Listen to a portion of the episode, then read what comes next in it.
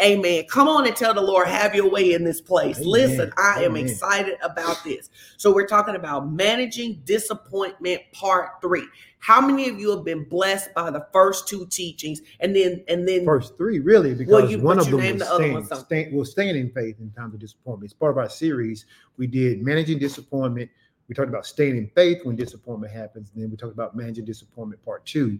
And today will be part three of which is the fourth message in this series. It so important that we do not let go of our faith in disappointment. Now, what I want you to know is if you've been watching as we start and Pastor Elwin jumps in to where we are, I want you to put in the comments what has been one of your big takeaways from the teaching so far.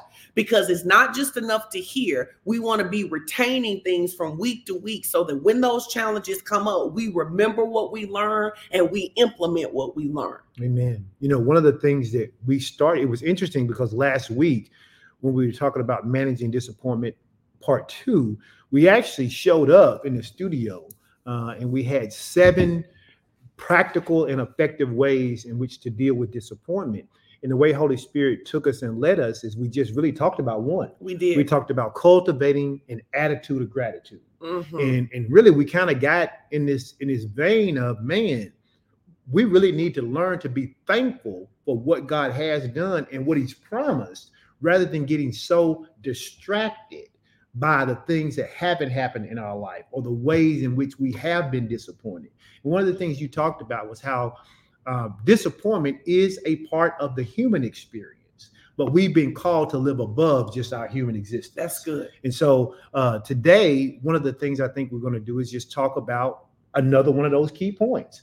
And if we have to teach this in, in seven different messages, and that's what we'll do. But we, we, we're gonna we're gonna get in and we're gonna massage and we're gonna meditate and also what we call medicate on this word.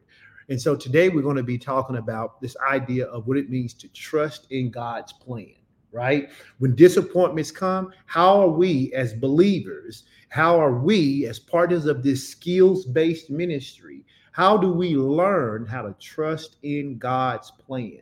Because that is what is going to be so important. Because if you can trust in God, if you can trust in His word, and if you can trust in the plan that He's given for you, it creates a force, it creates a fortitude, it creates this dynamic within you that allows you to overcome really whatever life throws at you.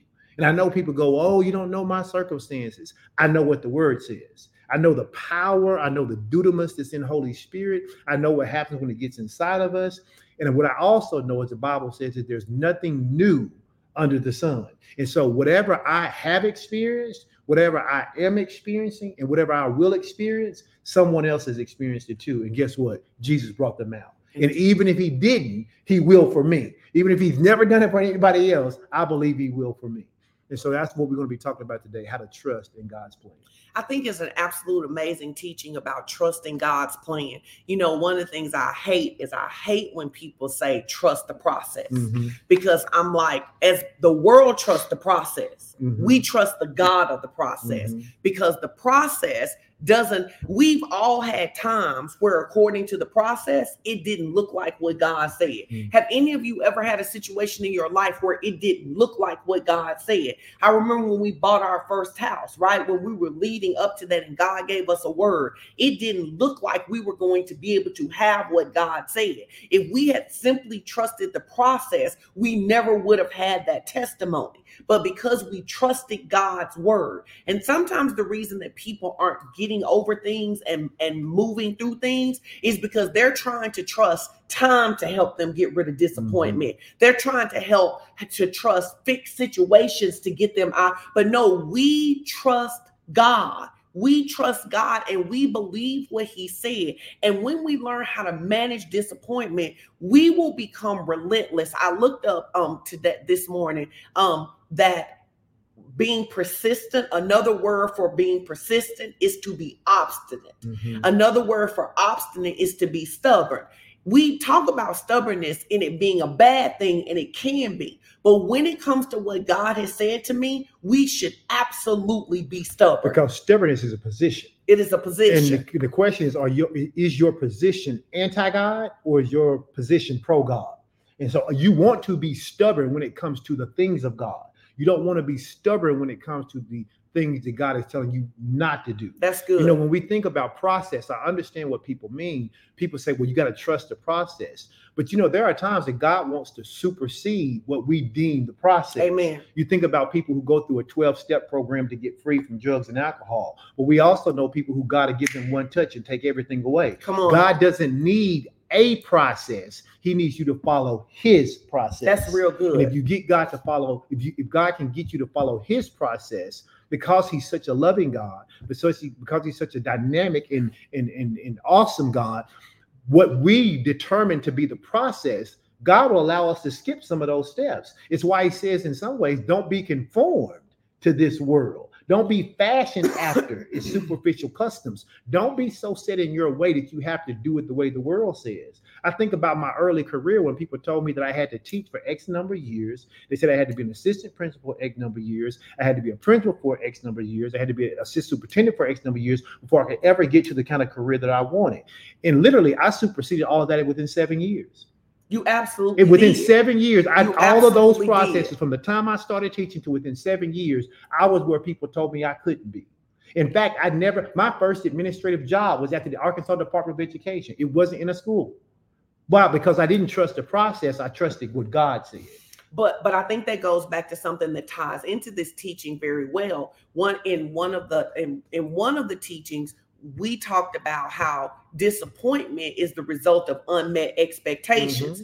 When i Mm-hmm. It's tie myself when i tie myself to a process Yes. then i will think god failed me Yep. because it doesn't look like what i thought it would look like. Do you see what i'm saying guys? Why it's so important not to trust the process. We trust the god of the process why? Because when I get it set in my mind that it has to be this way, it's going to happen on this day, it's going to happen on this month, it's going to happen in this year. Then when something gets thrown off in that, then now I go, well, God betrayed me, or God did this to me, or I can't trust God. And really, it is Dexter just put it up at the perfect time when he says the, the secret to success the secret to victory is to do whatever God Mhm. tells you to do. And there may be times where God has you to walk the traditional process and times that he has me to jump steps and vice versa. But what we're really trusting is his voice, not anything external. And here I want to I want to jump into our teaching with this scripture uh, that I didn't have in our notes originally. I believe it's in there now. It's in the banners. It's in Proverbs chapter four, verse twenty-five, the Passion Translation. I put it in this morning because I was reading. uh, I saw it and I thought about how in, in your setup to this is perfect. Look at what this says. It says, "Set your gaze on the path before you." So whatever God has told you. He says, This is where I want you to focus. This is where I want you to look. He said, I want you to look at it. Watch this next section with fixed what? Purpose. So set your gaze on the path before you with fixed purpose, looking straight ahead. Watch this, ignoring life's distractions. And God said to me this morning, that's all disappointment is. All disappointment is is a distraction that comes to cause you to take your gaze, to take your focus off of what God has promised. And so I don't know if you've ever read this before, if you've seen it this way, but I read this out of the Passion Translation, and I, I and I, I knew that we had to start here because disappointment happens to everybody. But the purpose of disappointment, when the enemy uses it, is to cause us to be distracted. It's to cause us to become disillusioned, to become disengaged. Why? Because he wants us to take that fixed purpose away from looking at what God had promised. And he wants us to look straight ahead at the disappointment rather than God's promises. Why? Because it is a life distraction. But we will not be distracted by disappointments. Somebody ought to put that in the comment section. Say, I will not I will not be dis- be distracted be distracted by disappointment. by disappointments. Now, I think it's some oil on Proverbs 4 this morning because the scripture that I was looking at when I was reading over the notes this morning goes up to Proverbs 4 12, which they don't have in their notes, right? Now, 25 tells us to set your gaze on the path before you with fixed purpose, looking straight ahead, ignore life's distractions. But if you go back to verse 12, it says, Your progress will have no limits Mm-hmm. when you come alongside me. You will never stumble as you walk along the way. Yep. It- he didn't say you wouldn't have disappointments. Right. He didn't say you wouldn't have challenges. He says, if you set your gaze on the path before you,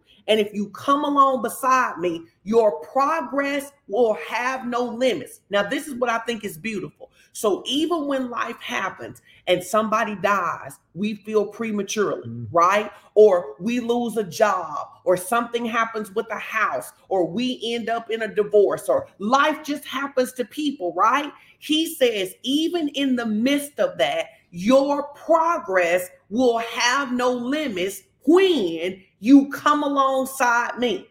So the enemy wants us, he wants to use disappointment to steal, kill, and destroy from us so he can keep us stuck, so that he can keep us from having the abundant life. This is not a teaching that says pretend you aren't disappointed. Right. This is a teaching that says put disappointment in its proper place. Mhm.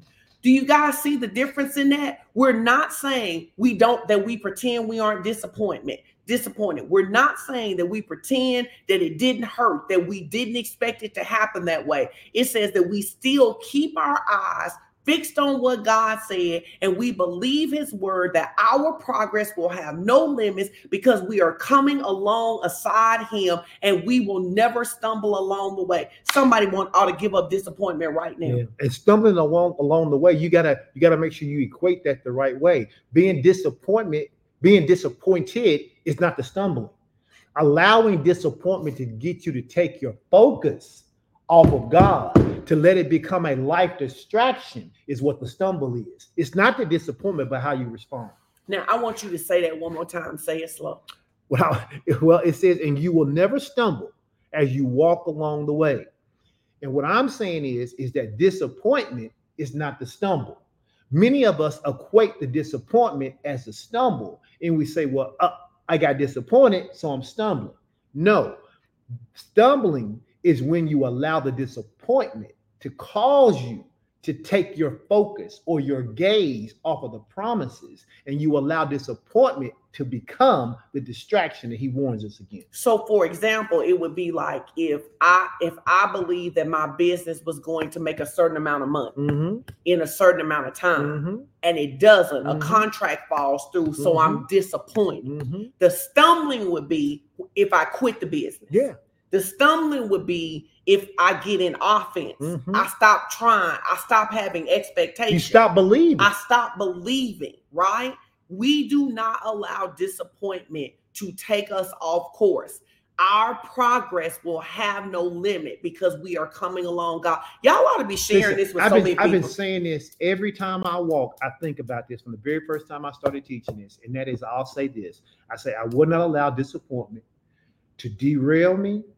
I won't allow it to be to, to cause me to be disillusioned, and I won't let it stop my destiny.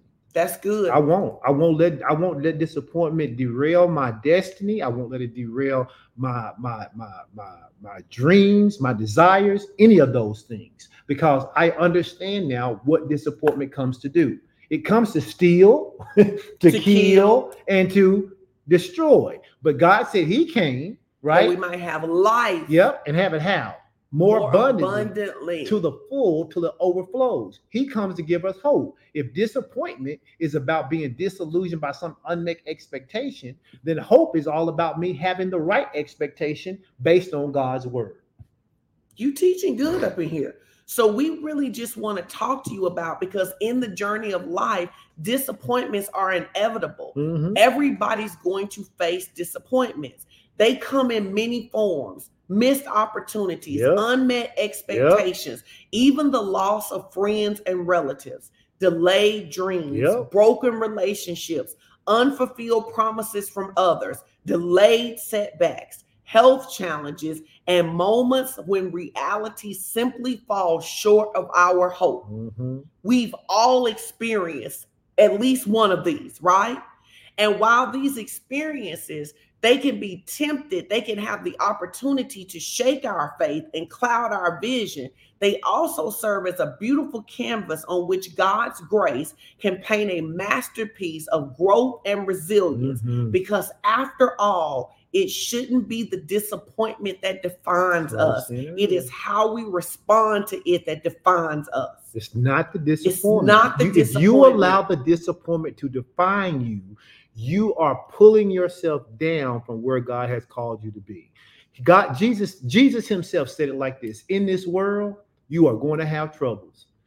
And in my my vernacular, He says it like this: Don't trip. I've already overcome the world. And if you are in me, then you too have already overcome every disappointment that comes your way. Do not allow the disappointment to define who you are. Do not let the disappointment become your destination. Don't let it be your forever. It happens, but then you got to learn how to shift. You got to learn how to take those emotions and you got to learn how to shift with those emotions so that you can do what Proverbs 4:25 told us to do, which is to set your gaze on the path before you with a fixed purpose, looking straight ahead and ignoring life distractions. And that's exactly what disappointment is. Listen, if you in a place where you can, because you at home, you ought to shout and type. Disappointment does not define me. It does not. You ought to shout it and you ought to type it.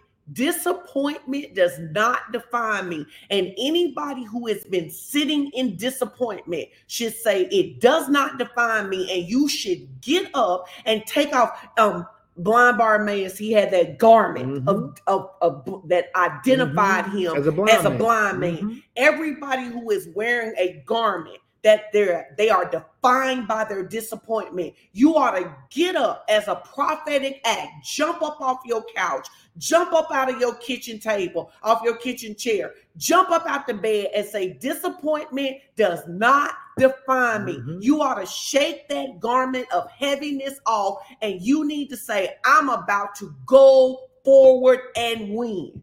Absolutely. Now Amen. let's look at some scripture foundations why can we do this? This isn't pie in the sky. This isn't illusion. This isn't fantasy. Why can we do this? Because in Proverbs 3 5 through 6 in the Living Bible, it says, Trust the Lord with all of your heart. Mhm. Don't depend on your own understanding. Remember the Lord in all you do, and He will give you success. Mhm. I love this verse right here because the thing that we have to learn, remember, learn and remember is that in any given moment, we can only see in a limited perspective.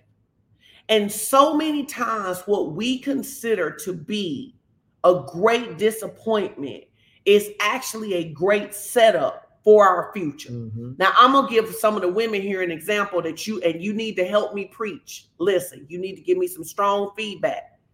If you have ever been in a relationship with somebody that you thought was supposed to be your person, and then that relationship fell apart, and then God sent you your purpose, aren't you glad that your understanding wasn't the outcome? Mhm. Weren't you glad your understand anybody glad their understanding wasn't the outcome? Absolutely. that you're like i am so glad that i did not get the thing i so desperately wanted. I'm so glad i didn't get the job that i so desperately wanted. I'm so glad that i didn't get this thing that i so desperately wanted.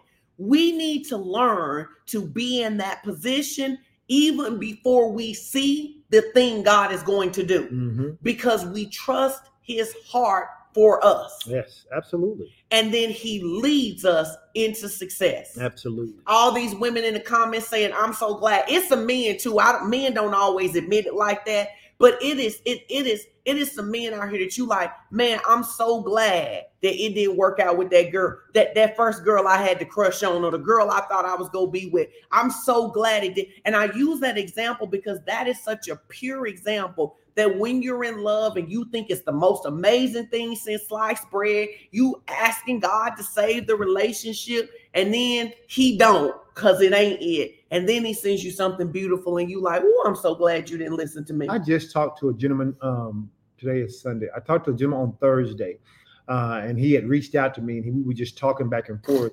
And he was reminding me of when he had applied for this job.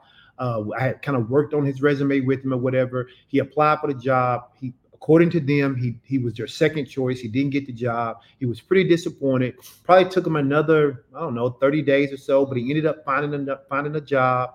It wasn't, it didn't pay him as much as the job he didn't get was going to pay him. Um, it, it didn't have as many of the benefits that the other job would have had and everything, but he was thankful that he had got the job. He found out, I guess it was on Monday or Tuesday, because I talked to him Thursday, that the position that he would have gotten had been eliminated from the company. Now, here you talk six or seven months, he'd have got that job, and within six or seven months, he'd, he'd have been out of a job. So God knows what he's doing. Sometimes what seems like a disappointment, as you said, is really God's divine setup. Sometimes protection. Sometimes God is is we talk about God opening windows and opening doors. Sometimes God is slamming doors and slamming windows because if he didn't, we walk through the wrong one.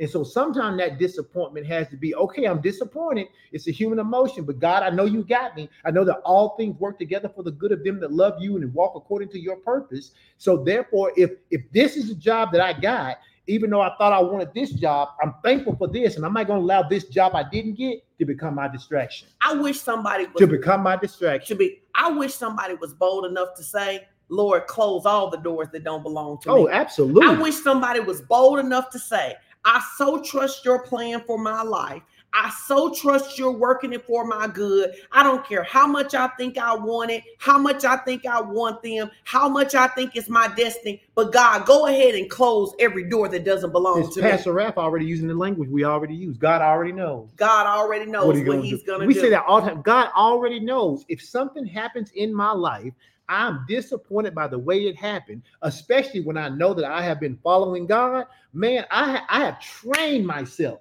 to, to, to, to, to say, okay, I'm disappointed, but God, I thank you.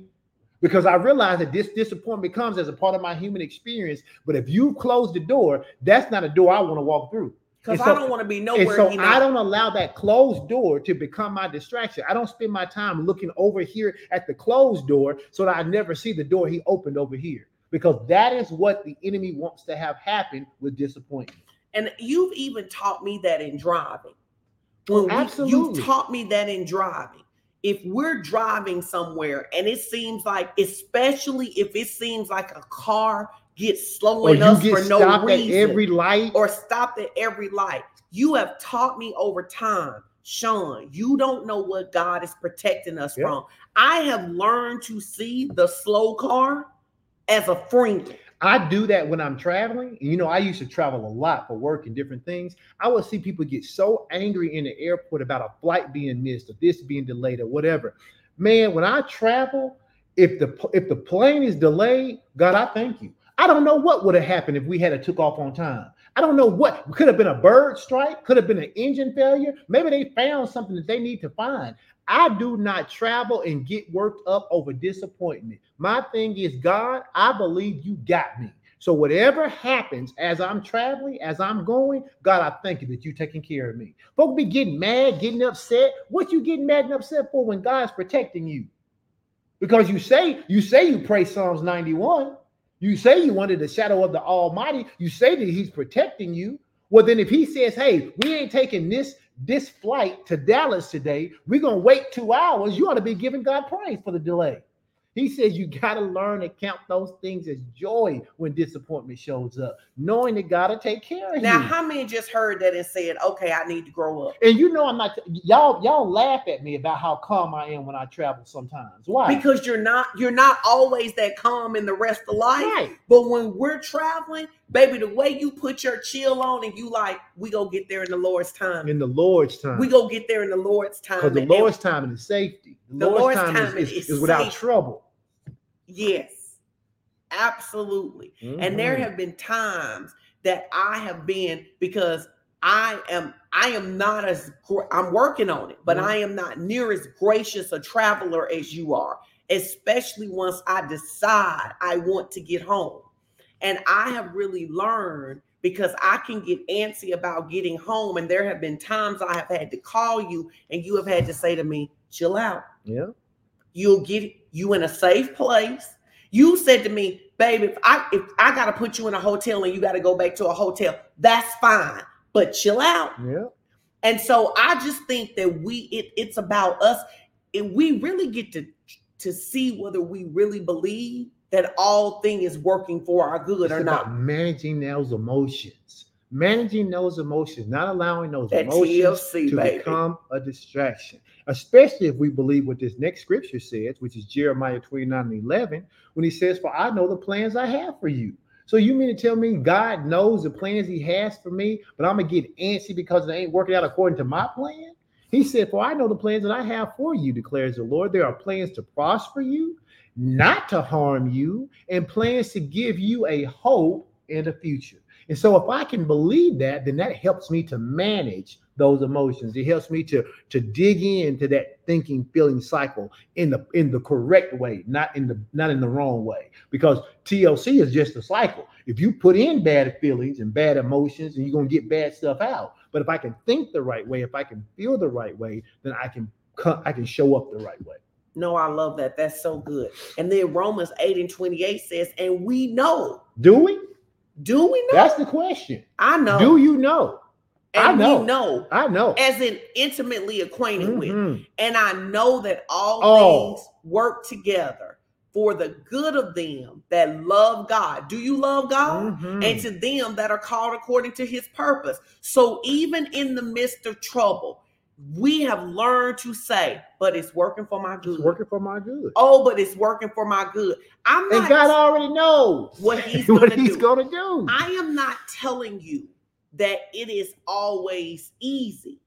I am telling you that you can train yourself to go back to this thing that even when I have something tragic happen to me, even when there is an unexpected death, even when there is a, I, I'll give you this example from my grandmother passing years ago. I can remember that everybody used to say this over me. They used to say, um, whenever mama dies, Sean go fall apart. When you met me, that that's that's what people would say Mhm. about me. Whenever mama dies, Sean go fall apart, right? But God has so orchestrated my life that by the time my grandmother passed, I actually was coming to know Jesus in a personal way for myself. And I remember when she transitioned and everybody's calling me because they are looking for me to have this because they're not talking about this normal reaction. They're talking about like the gentleman you're talking about being stuck for 10 years as a result of the transition, right? Mhm. But God so orchestrated my life that even though I deeply missed my grandmother, I still miss my grandmother, but that it never did to me what the enemy wanted it to do to me. That thing was working for my good. Every orchestration of it was working for my good, even though I still had to walk through something painful. Mhm. Mhm. It was working for my good. Tell your neighbor, say, it's working for your good. Yeah. It is working for my good. And when and when you when you take the time to actually look at these foundational scriptures that we use this morning, what you begin to understand is we're talking about a kind of trust that is not based on our own human abilities. It's a trust that, that allows us to not lean on to our own understanding, but relies fully on God's wisdom, on God's promises. It's a trust that's not passive, but an active kind of trust. I am I am making a decision to trust God. In spite of what I can see with my natural eyes, in spite of what I can Mm. experience in my in- in- in- with my five senses, I am choosing to trust God. It's an active, living kind of faith, a faith that engages with God. I get to talk to Him through prayer, through meditation. I get to fellowship with Him. I get to fellowship with other believers. My faith is literally being nurtured and grown even in the midst of disappointment. We, I don't just grow this Mm. thing when everything is going fine. I don't just I don't just take the time to talk to God when things are good. I I, I I do this on a daily basis because I know that life is going to life. And when life begins to life, then this force that I have on the inside of me, this anchor that I have, his word, now begins to say to me, okay, you're disappointed, but what did God say? The ship is rocking, but what did God say? The storm is coming, but what did God say? You know, I use that scripture all the time where it talks about there were two houses, but one was built on a rock and one was built on the sand. This Bible says storm came to both of them. The rain fell on both of them. The wind fell on both of them. But great was the destruction of one while the other one stood. What was the difference? It wasn't the storm. It wasn't the wind. It wasn't the rain. Come on. What's the difference? The difference is what they were built on. You got to ask yourself the question: What are you built My on? My life is built on the Word of God.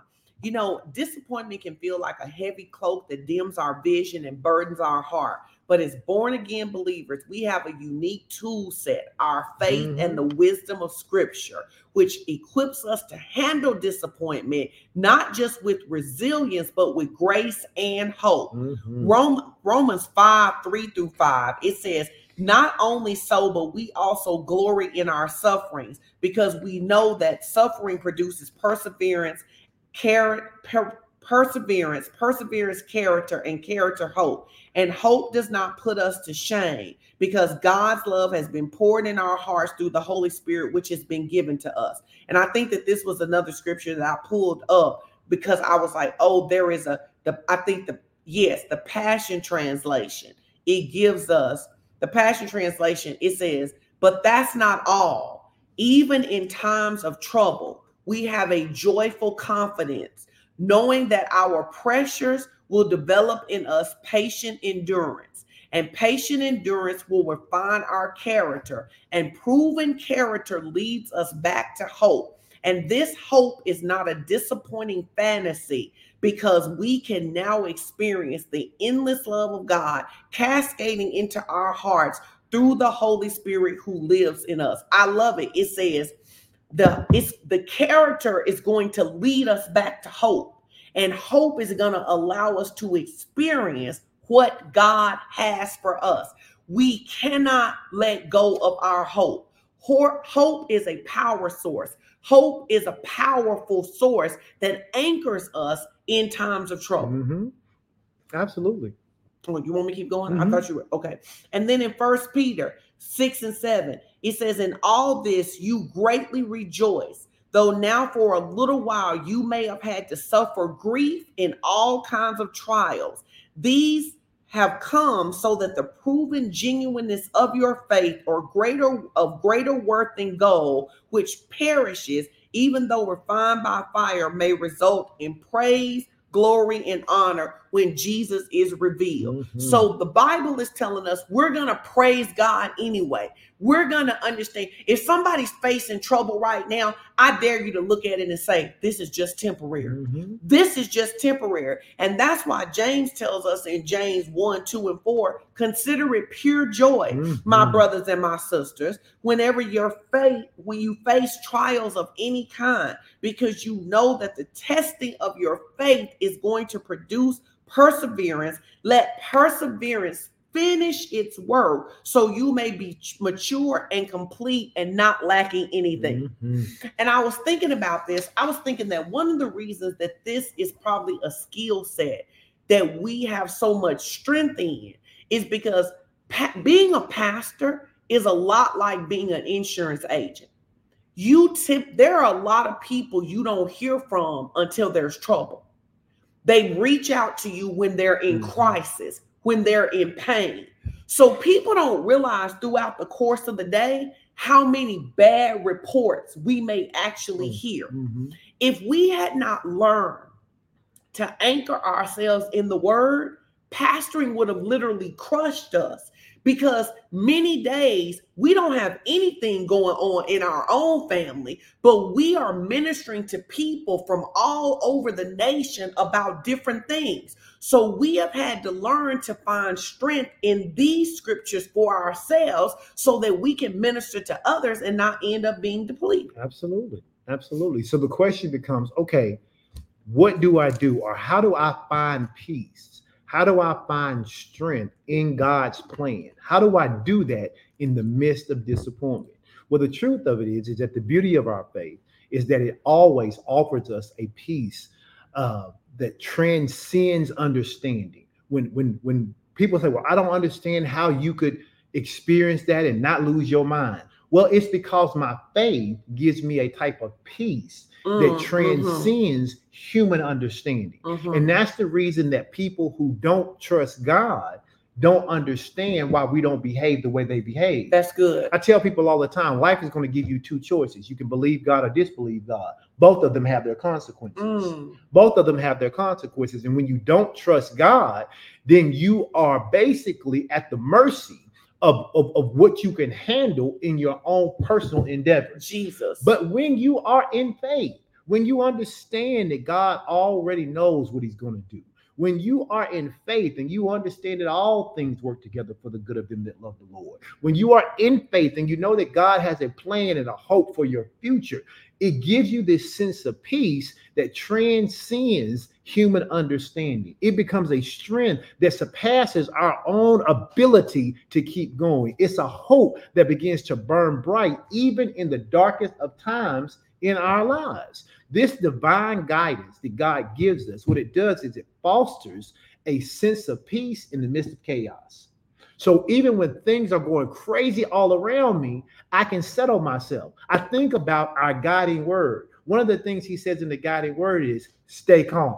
Stay calm. He says, stay calm. How am I supposed to stay calm when I'm receiving disappointment after disappointment after disappointment? When I've when I've lost loved ones, when people who I thought were supposed to be there for me because I was there for them don't show up for me. You when I have teach. unmet expectations, when I have career setbacks, when I have health challenges, when my kids are going astray, when I know I've raised them right. What do I do when all of this is going around? Jesus tells us to stay calm. Stay calm. Stay calm. And this kind of peace that faith gives us allows us to still be able to face what life is throwing at us, but to remain calm, knowing that his expectation that he has set for us will surely come to pass. I then rely on that scripture says, God is not a man that he should lie, nor the son of man that he should repent. If God said it, it shall surely come to pass. So then it begins to change my posture about what I Come see on. going on around me. Now it allows me to uh to be able to not only encourage myself, but even encourage others when I'm going through. It allows me to cultivate this enduring trust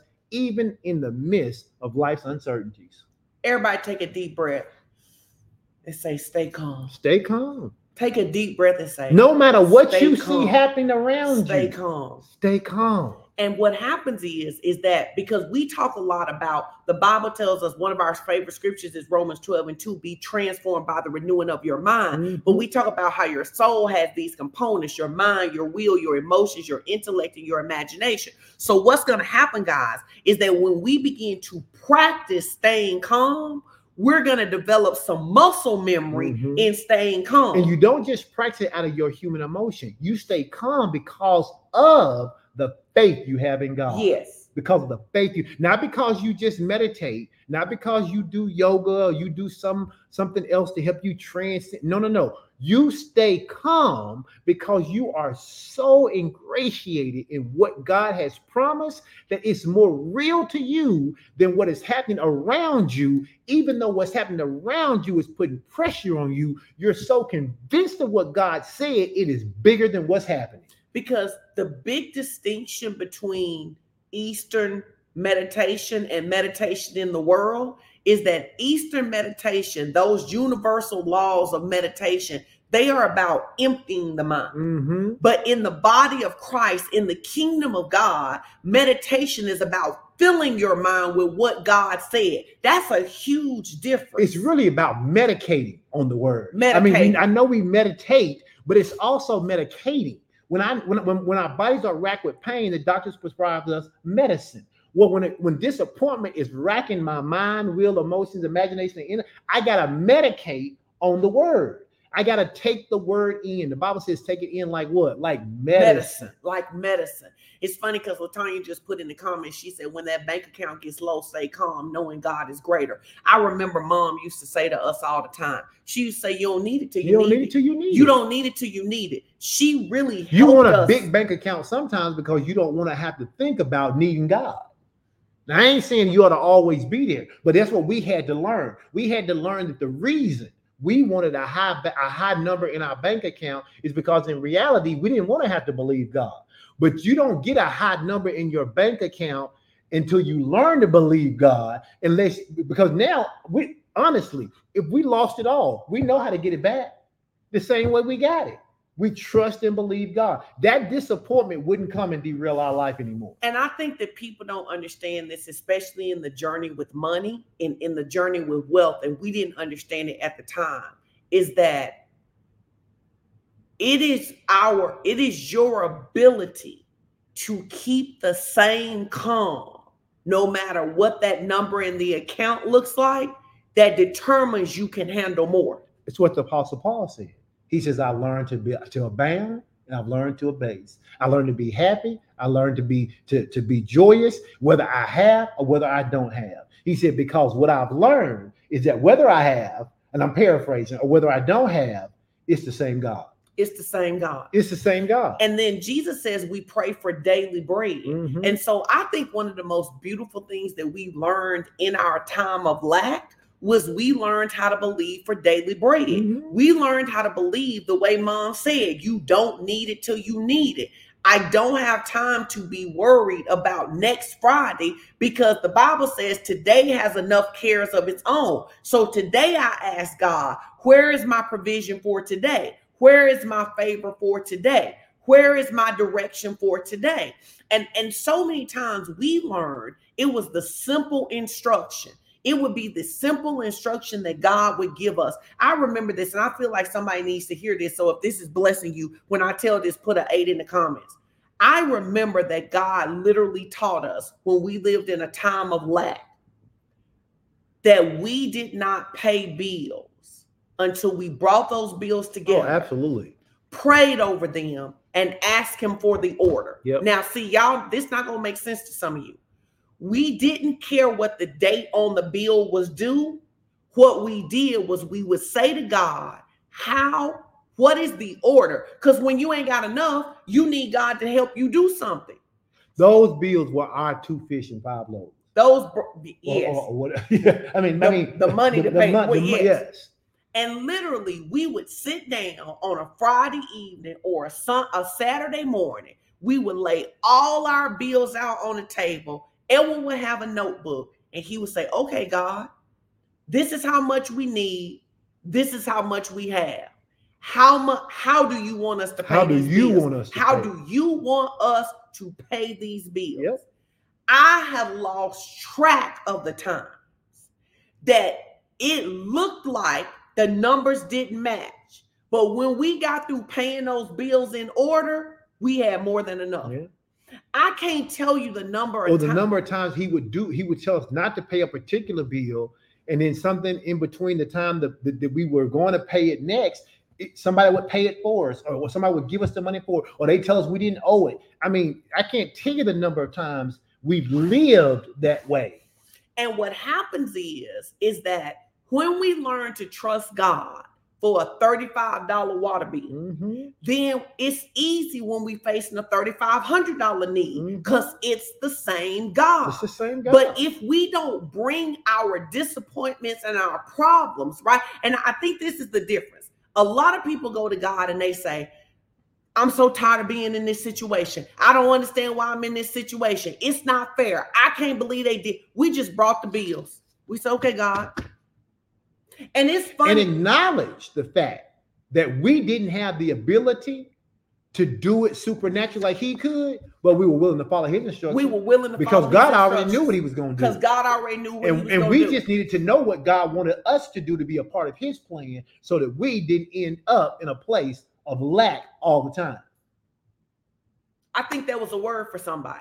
You need to you need to make a practice, whether you have a little or a lot, of asking God what is the order, how to do it. I was talking to the Lord about paying my car off just yesterday, and He said, "I don't want you to do that yet." Yeah. He said, "I want you to do something else instead." Right? We need. And people go, Well, I got the money. I should just go ahead and do it. Not if God told you not to. And I, and I don't know, it doesn't get, I don't care that you have the money to do it. You know, right before the, I tell this story, right before the pandemic, I was getting ready to redo our sound equipment in the church. I was on a plane flying back home, making a list. I had got Pastor Raff, and, and, and at that time I had got uh, Rob McCoy too to send me some quotes about all the different equipment we needed. And, and literally, the Lord just said to me, So you're not going to ask me? And I was like, Well, what do you mean ask you? We got the money to do it. We've saved up the money to do it. He said, You're not going to ask me whether or not you should even put new equipment in the church that you say is mine? Well, And I remember being on the plane thinking, Well, okay, my my bad. my bad. You know, God, should we should I get this equipment? And I'm thinking he wants me to get a particular kind of equipment. And he says, No, don't invest any money in that equipment right now.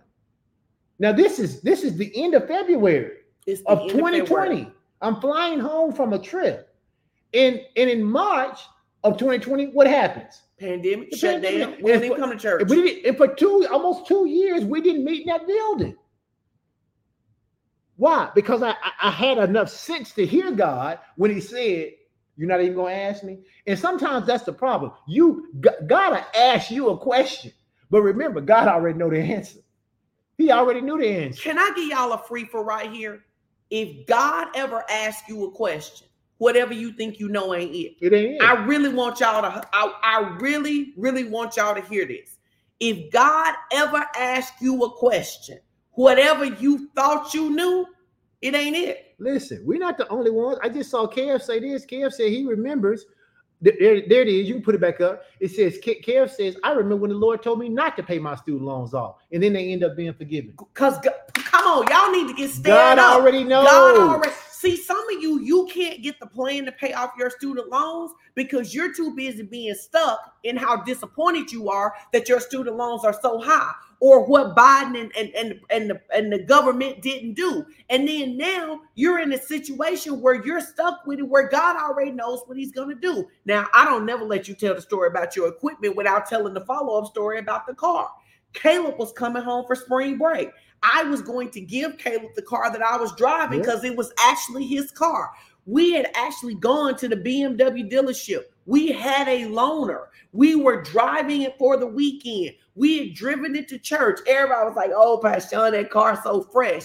That Monday morning, the Lord said, "Don't buy that car. Don't buy it. Don't buy that car. Don't buy that car. I called you. I said, "Babe, the Lord said, don't buy that car." He said, "You, I guess you better take them folks their car listen, back." 'cause it it- if the Lord said don't don't buy it, it ain't no sense you keep driving them folk car. Take them folk their Take car them. back. You said, "Take them folks said, their take car them back." folk them they, car back. and we took the car back. And by the end of spring break, Yep. the boys didn't go back to school except y'all had to go down there and Hey, move, out, the door. because they had shut the school. They down. had shut the schools Yeah. down. Now, what would have happened? I'd have had a, a car note on a car that I wasn't even driving because for months you was the only person when they used to ask. I know all y'all didn't do this, but when they used to ask that only one person would go to One the store, one person out in the family would go out. He was the person who went out. I wouldn't have even been driving that car and paying a car note. and paying a car note on it. And then when it was time to get a car, he was like, okay, Sean, go ahead and get a car. How many of you realize your life would be so much easier and maybe you wouldn't face so much disappointment if you were not so tied to your own outcome? And even if you face the disappointment, you wouldn't compound that disappointment by making bad decisions based on the disappointment. Say this, say, I am not tied to my own outcomes. How many of you realize right now that some of you need to give up your ties to your outcome? Mhm. that that that that much of the disappointment comes because you have decided how it needs to play out. You have decided what it needs to look like and then the enemy uses what you decided to get you disappointed. Can anybody see that? Why am I asking can you see it? Cuz the Bible says if the thief be caught, he must repay sevenfold. So now when I understand that oh, one of the reasons that the enemy got me so jacked up is because I got tied to an outcome that that that God never said would happen that way. I'm tied to it. That's the way I want it to happen. But no, I'm tied to God, not the outcome. And there is no peace in your life when you are tied to your own outcome because you don't have control over everything in every situation to make it come out. There's no peace there. But we read in Isaiah 26 and 3, it says, The Lord will keep us uh, or him in perfect peace, whose minds are steadfast because they trust in him. So we understand that if we would just trust in the Lord, that he will keep us in perfect peace What is perfect peace? It doesn't mean absence of problems. It means that even in the midst of problems, I'm just as secure in the promise as I was before the problem showed up. Absolutely. And then in Psalms 46, 1 and 2, it says, God is our refuge and our strength. He is an ever-present help in a time of trouble. Yes, he is. Therefore, we will not fear, though the earth give way and the mountains fall into the into the heart of the sea. Why? Because God is our refuge. God is our strength, and He is ever present. He has never left me. He has never forsaken me. He has never walked away from me. I've never been alone.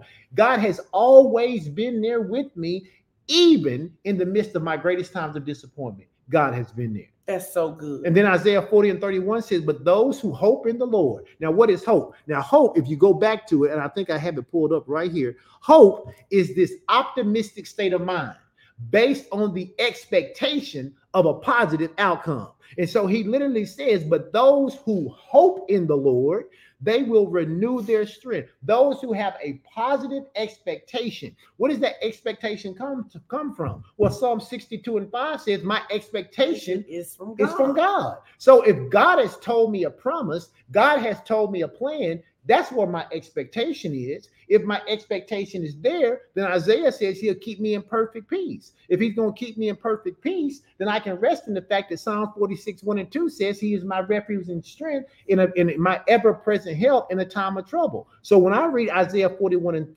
40 and 31, where it says, But those who hope in the Lord will renew their strength, I know that even in times of disappointment, I'm still getting stronger.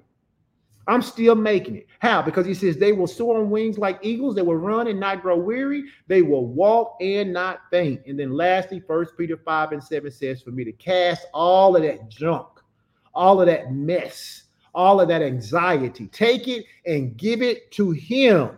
Why? Because he cares enough for me for me not to bear it. He says, You give it to me, you exchange your anxiety, you exchange your fear, you exchange your depression, you exchange your sadness, and let me give you joy. I love it. In the Passion Translation, it says, Pour out all your worries and stress on him and leave them there. Leave for them. he tenderly cares for you. Leave them there. Pour them out and and, and Don't and go leave back and there. pick them up. Don't go back and get it. Um, Isaiah 40 and 31, that scripture you were just looking at, it says, Those who hope in the Lord will renew their strength. They will soar on wings like eagles and they will run and not grow weary. They will walk and not faint. What causes so many people to grow weary and so many people to faint is disappointment. Yep. They are managing disappointment instead of pouring out their stress and worry on God, leaving it there and trusting God to work it out. Are they even managing disappointment though? Are they even managing it? Or are they or just being over they're being over managing- they, they're being overwhelmed by disappointment. Or is disappointment. disappointment managing them? right. That they're not managing. they're not managing disappointment. disappointment. Disappointment is managing them. Absolutely. And so then we have these, we have a couple things we'll share with you about how do you trust in God's plan in the face of disappointment? How do you trust in God's plan? Number one, you know what we're gonna say. You ought to know what we're gonna say. You got to stay rooted in the word You of God. You have to stay rooted in the word of God. The Bible is not just a book. It is a it's the living word of God that provides comfort, guidance, and assurance that God is always in control in every situation. Psalms 119 and 105 in the Living Bible says, Lord, your words are a flashlight to light the path ahead of me and keep, me, from stumbling. stumbling. So we Keep back to from stumbling. Now, what does the word do? It keeps me from stumbling. It keeps me from stumbling. So if you're going to learn to trust in God's plan, even when disappointment is happening, you got to do number one. You got to be rooted in the Word of God. Now, I got to say this because whenever we talk about rooted in the word, this is something important. I feel like a lot of believers are reading their Bible with no aim.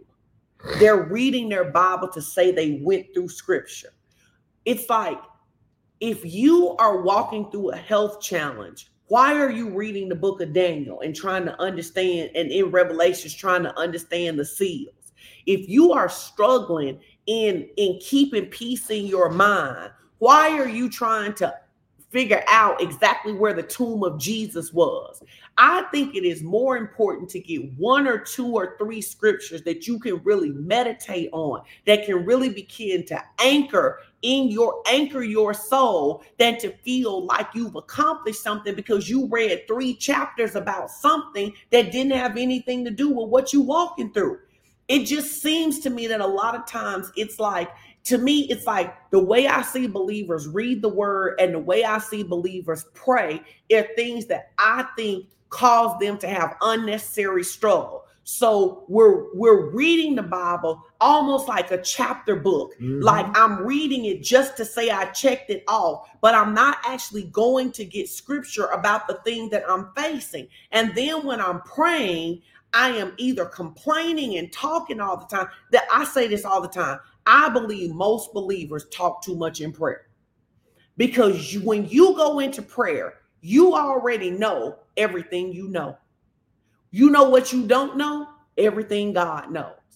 So I was saying the other day that while I believe in intercession, I believe that one of the challenges for people is that in learning to be intercessors, they think that intercession is them just talking all the time. Where for me, prayer a lot of the time looks like God, according to your word, you said X.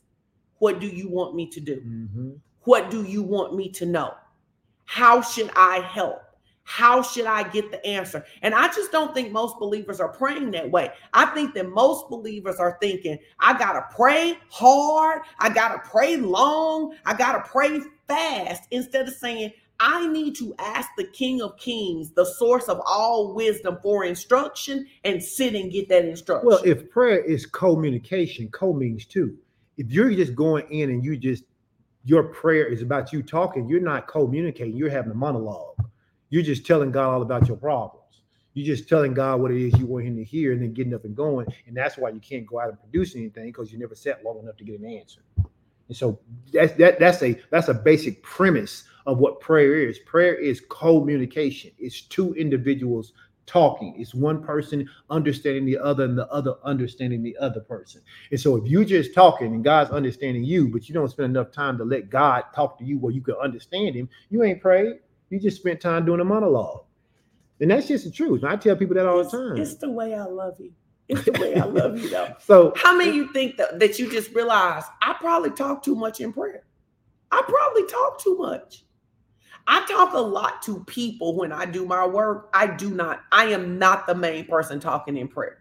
We were both talking about when we go out there walking, when we go out there walking, listen, the way the Lord just be talking and downloading and giving strategies and stuff, you say one thing to the Lord. Sometimes you don't say one thing, you just start walking and He starts downloading information. Some of you, you could get your problems resolved real quick if you just would quit talking so much. Mm-hmm.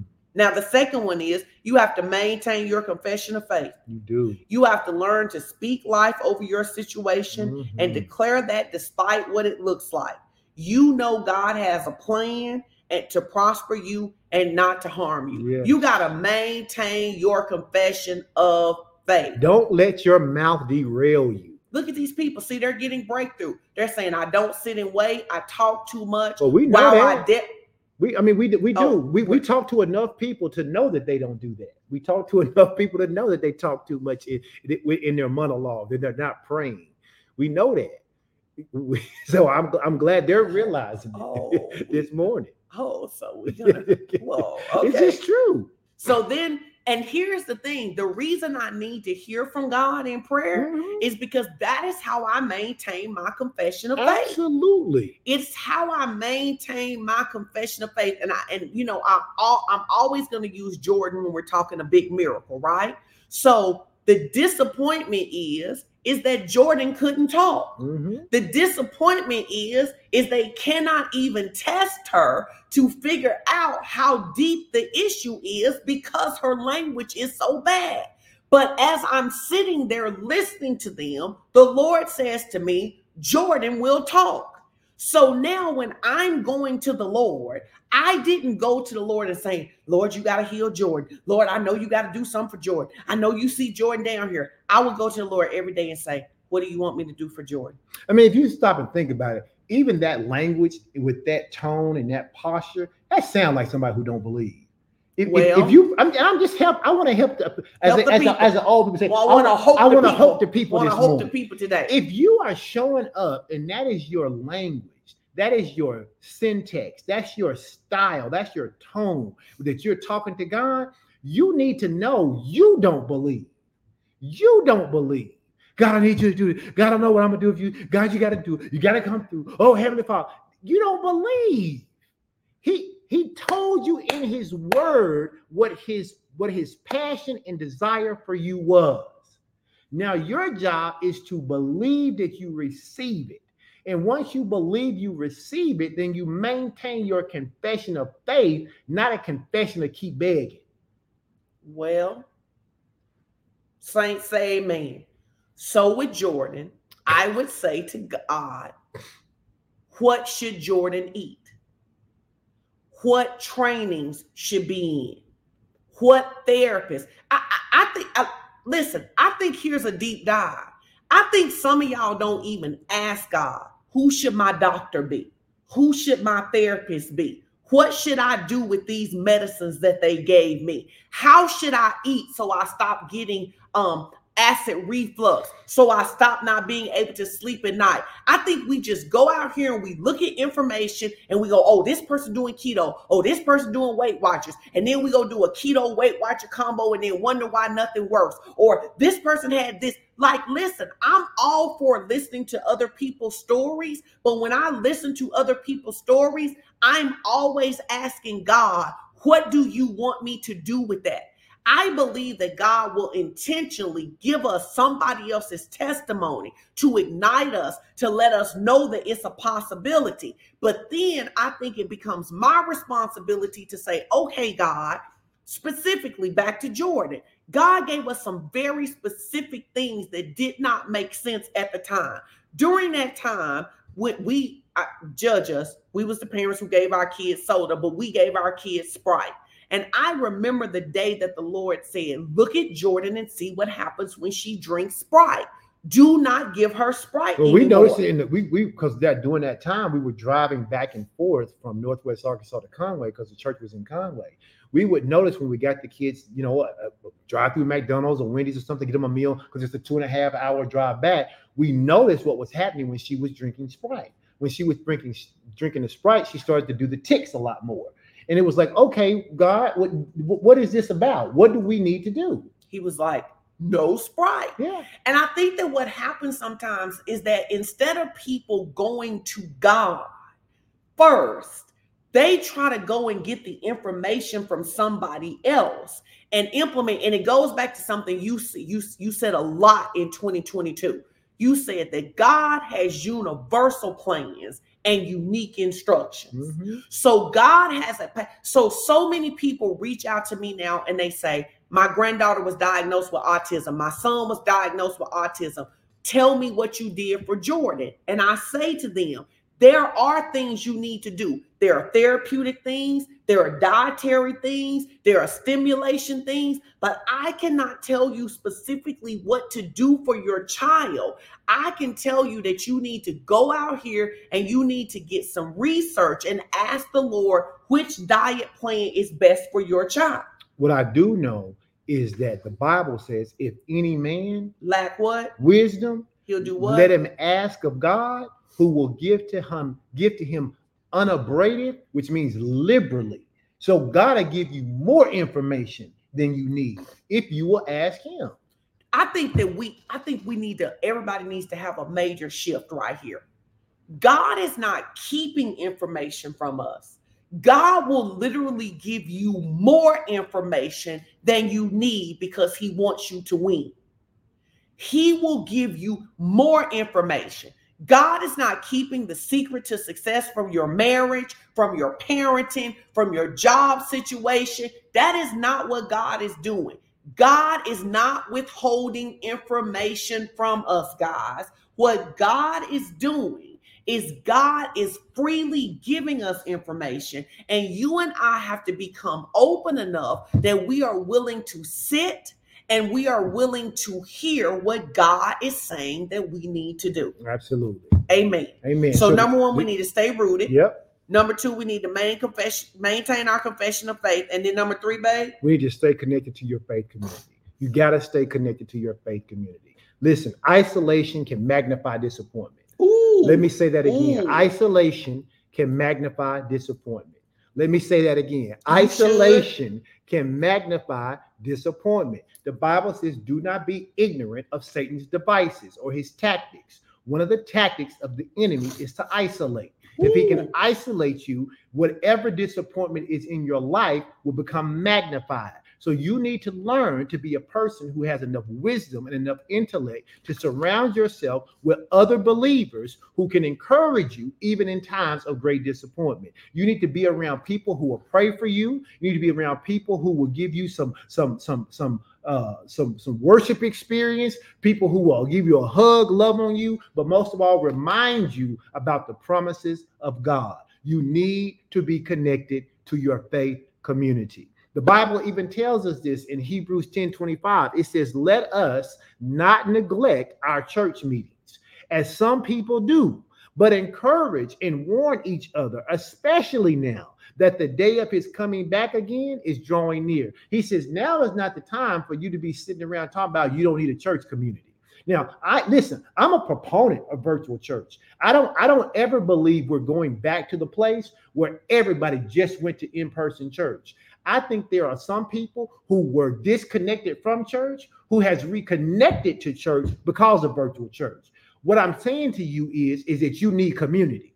You need community, whether it's virtual, whether it's in person, or whether it's a hybrid method. You need to be around other people. And when I say other people, I don't just mean you just click in and watch a church service. You don't ever comment. You don't ever say anything. You're still isolating yourself. I'm saying you need to be on the broadcast if you're a virtual partner. You need to have your name showing up. You need to be commenting. You need to be talking. When we have events where we have uh, our Zoom meetings where we just invite partners in, you need to be there. You need somebody needs to know if you don't show up. You need community. You need to be able to say in the covenant partners group, guys, this is a disappointment that I had this week. I really wasn't expecting this. I just need some encouraging words. So we can come and we can give you encouragement. So we can come and tell you, hey, greater is on the way. So that we can come and tell you, listen, we believe in you. We know God's plan Preach, for your life, and it's gonna get better and it's gonna get, as my wife say, gooder and gooder. But if you isolate yourself, then he's just going to use that disappointment to be magnified in your life.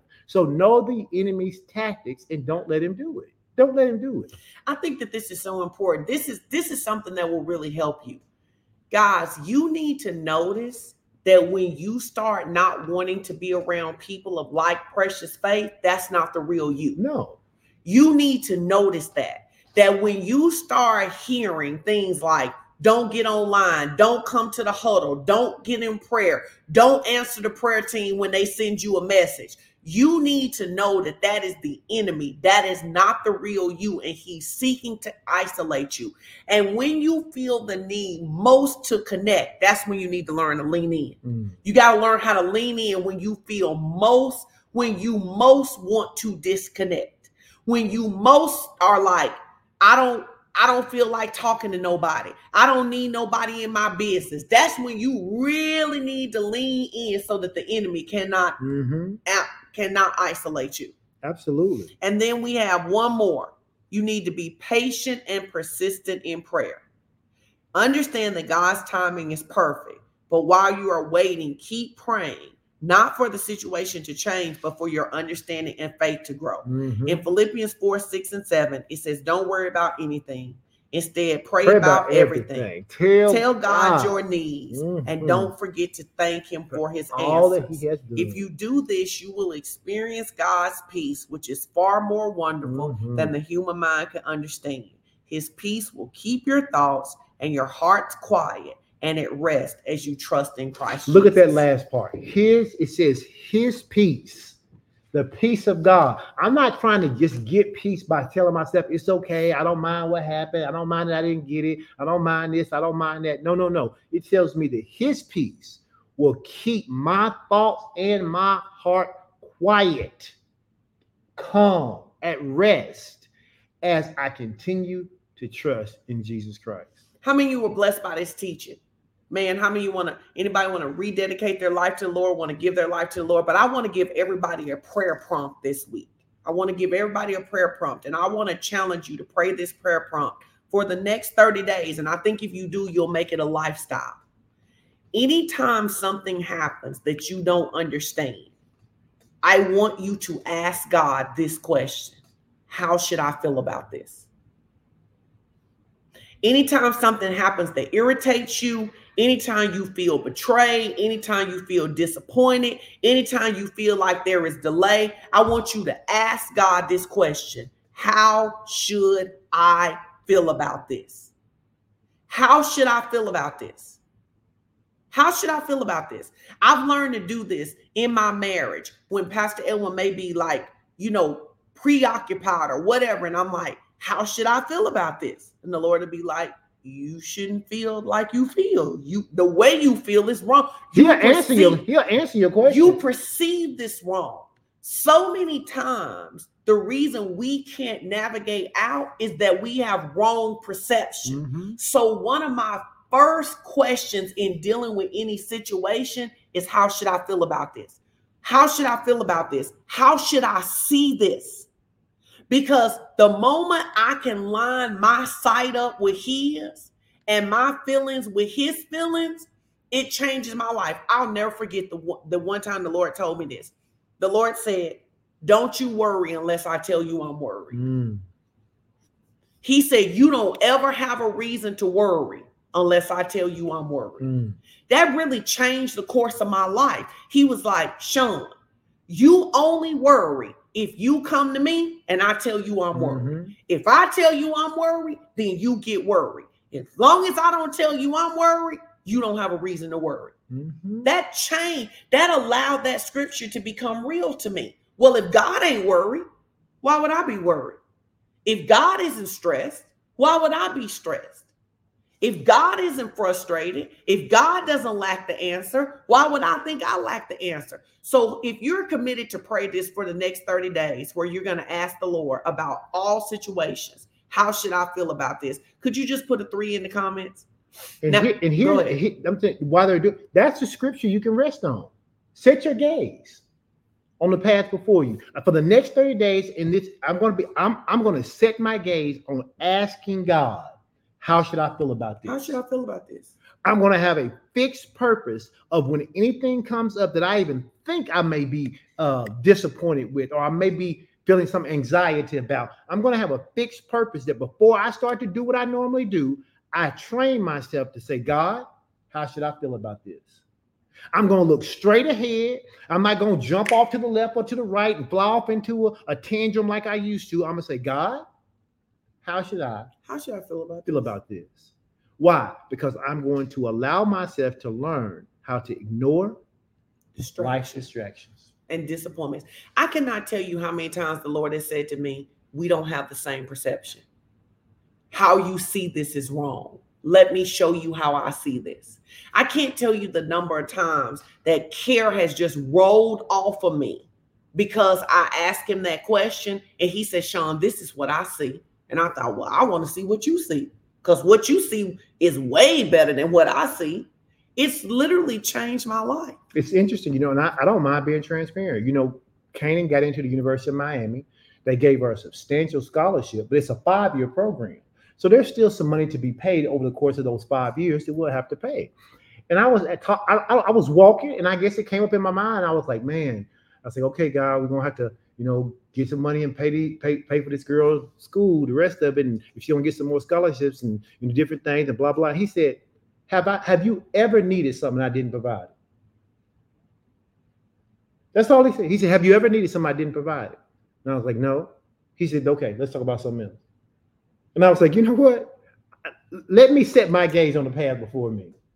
let, let me have a fixed purpose. Let me look straight ahead and quit and, and quit getting distracted by, by, by potential disappointment. It wasn't even disappointment.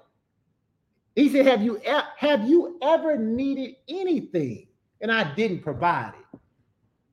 Listen, as we get ready to do our, as we get ready to do our giving, I want y'all to just stop and think. If you begin to make a practice where you say it to the Lord, how should I feel about this? Mm-hmm. And what do you want me to do about this? Can you just see how some of the stress and anxiety of life would oh, melt just, off of you? It just it goes away. It becomes non-existent. I was talking to Chandra the other day about something about my business, and and she asked me a question, and I didn't have an answer, and I, I was getting frustrated. And I said, um, I literally said to her, I said, um, I'll get back to you. I gotta go talk to the Lord because I don't know what to do. Right? I'll call you back when I know what the Lord said. Because what's the point in me being stressed over something I can't fix anyway? I can't fix it. But I think that even your best plan wouldn't be his worst plan. Well, say it again. Tell even our again. best plans wouldn't be God's worst plans. So why not just go and ask him? Because he says, anybody who asks, I give you wisdom. You just got to ask. And if you ask, I'll give it to you unabraded. I give you a lot of it. Now, I personally want to hear from you guys. This week, as you do this, if you have things that God makes really clear to you, I'm sorry, when you have things that God makes clear to you, Amen. I want you to send me a message. I want you to practice this and see and, and watch the ease God wants to bring in your life. Mm-hmm. Isn't that a part of God's mm-hmm. word? That there is an ease that God wants to bring to our life, even in the midst of chaos, even in the midst of chaos. So we have ways to give today. This is a great ministry. How many you believe it's a great ministry? It's a life-changing ministry. Then listen, we have 100% tithers and givers in this ministry. We want to remind you, don't forget Project 24. It's going to be absolutely amazing. The people that we're going to be able to bless. And you can give through Givelify, PushPay, Tithely. You can give. Go back, go back, pull it back up. I'll read it. We have um which one do you want to pull up? You said about five. The, Which one? You wanted to do that one? Don't judge me. Ask the Lord how you should feel about that. Um, become a Project 24 partner. 2024. 2024 partner. As of today, we have 85 partners who have pledged over $100,000 toward this great initiative. Our pledge goal has been met. Over $12,000 has been collected. Praise the Lord. and Lord. that's as of the end of January. End of January. So more may have come in. I'll give you an update every month. But now it's your opportunity to give, right? It's your opportunity to give. And I when you give, you know, I like to ask y'all to put little comments in the box because I think it helps you remember if you go back in and look at your giving. And I want you to just put in the comments, um, how how should I feel about this? Because I wanted to remind you that we're asking God everything. So we don't have to worry about anything. And we just believe, God, that this is going to be your best year so far. Mm-hmm. We believe that you're going further, further, faster, stick. We believe that this is a season of re- recovery and I was it's an R, but I was about to say the wrong recovery and rebound. I was gonna say restoration, but recovery, recovery, and rebound. rebound. It's a season of recovery and rebound. God has not forgotten you. He wants to accelerate your life. He wants to put you where you would have been had disappointment not derailed you. It is your season and your time. Come on and go with us where God is taking us. And God wants to show supernatural kindness to you. Supernatural you have, you have to know that God wants to be kind to you. He he is he has used his word to set up the pathway for which we can walk in so that he can be a consistent and constant breath of kindness to us. We just got to follow that path. Okay, last thing I want to say if you are in Northwest, if you are in Arkansas or in driving distance, I want you at the huddle on the 25th. You're more than welcome to come to me and Chris' birthday party too, but you got to go in the group when they put the invite up and say you want to come. And you have to wear something pink because it's a pretty and pink party. Everybody has to wear something pink, even men, something pink. Okay, because it's our pretty and pink party. We love to have you come, but you absolutely ought to come to the huddle. It's going to be off the chain. It's, it's going to be amazing. And so we love you guys. You want to say anything else? Relationships 101 this week? Yep, Relationships 101 and I, uh, it's on Tuesday. Monday night is the deadline for everybody who says, Yes, I am going to be in Northwest Arkansas for Mother's Day weekend. Okay. If you can't be, that's okay. If you got you going out of town to be with your mother, your kids are playing something for you or wherever you are, that's fine. Not a problem at all. But if you are planning to be here, we would like to include you on what we're going to be doing. And in order to do that, you have to tell us that you are going to be here. And so if something changes and you said you didn't fill it out, you're here, we still gonna love on you. You just might not be included in all that happens. Okay. So just, so just let us know. And I just want to say that I know that Valentine's Day is a completely commercialized um, holiday. Go ahead and participate anyway. I, I, I understand that. I, I, I, I hear all of your resistance. Go ahead and show the people that you love that you love them, even on this commercialized holiday. Go forth in God. Amen. Praise Amen. God. Praise God. Participate in the commercialized holiday of manufactured love for some. Amen. But if you really It love, won't be if you, if you really love, you show love all year round. Amen. And you also show love on what day? On The fourth- on Val- Valentine's Day. I, what I'm trying to do is help you men. Don't come up here half stepping and don't go to Walgreens the day of and get that little janky bear with that little heart on it. Put some thought into it. Amen. Amen. Go ahead. Amen. Go ahead and say goodbye. Goodbye, y'all. We love y'all. love y'all. Have a good day.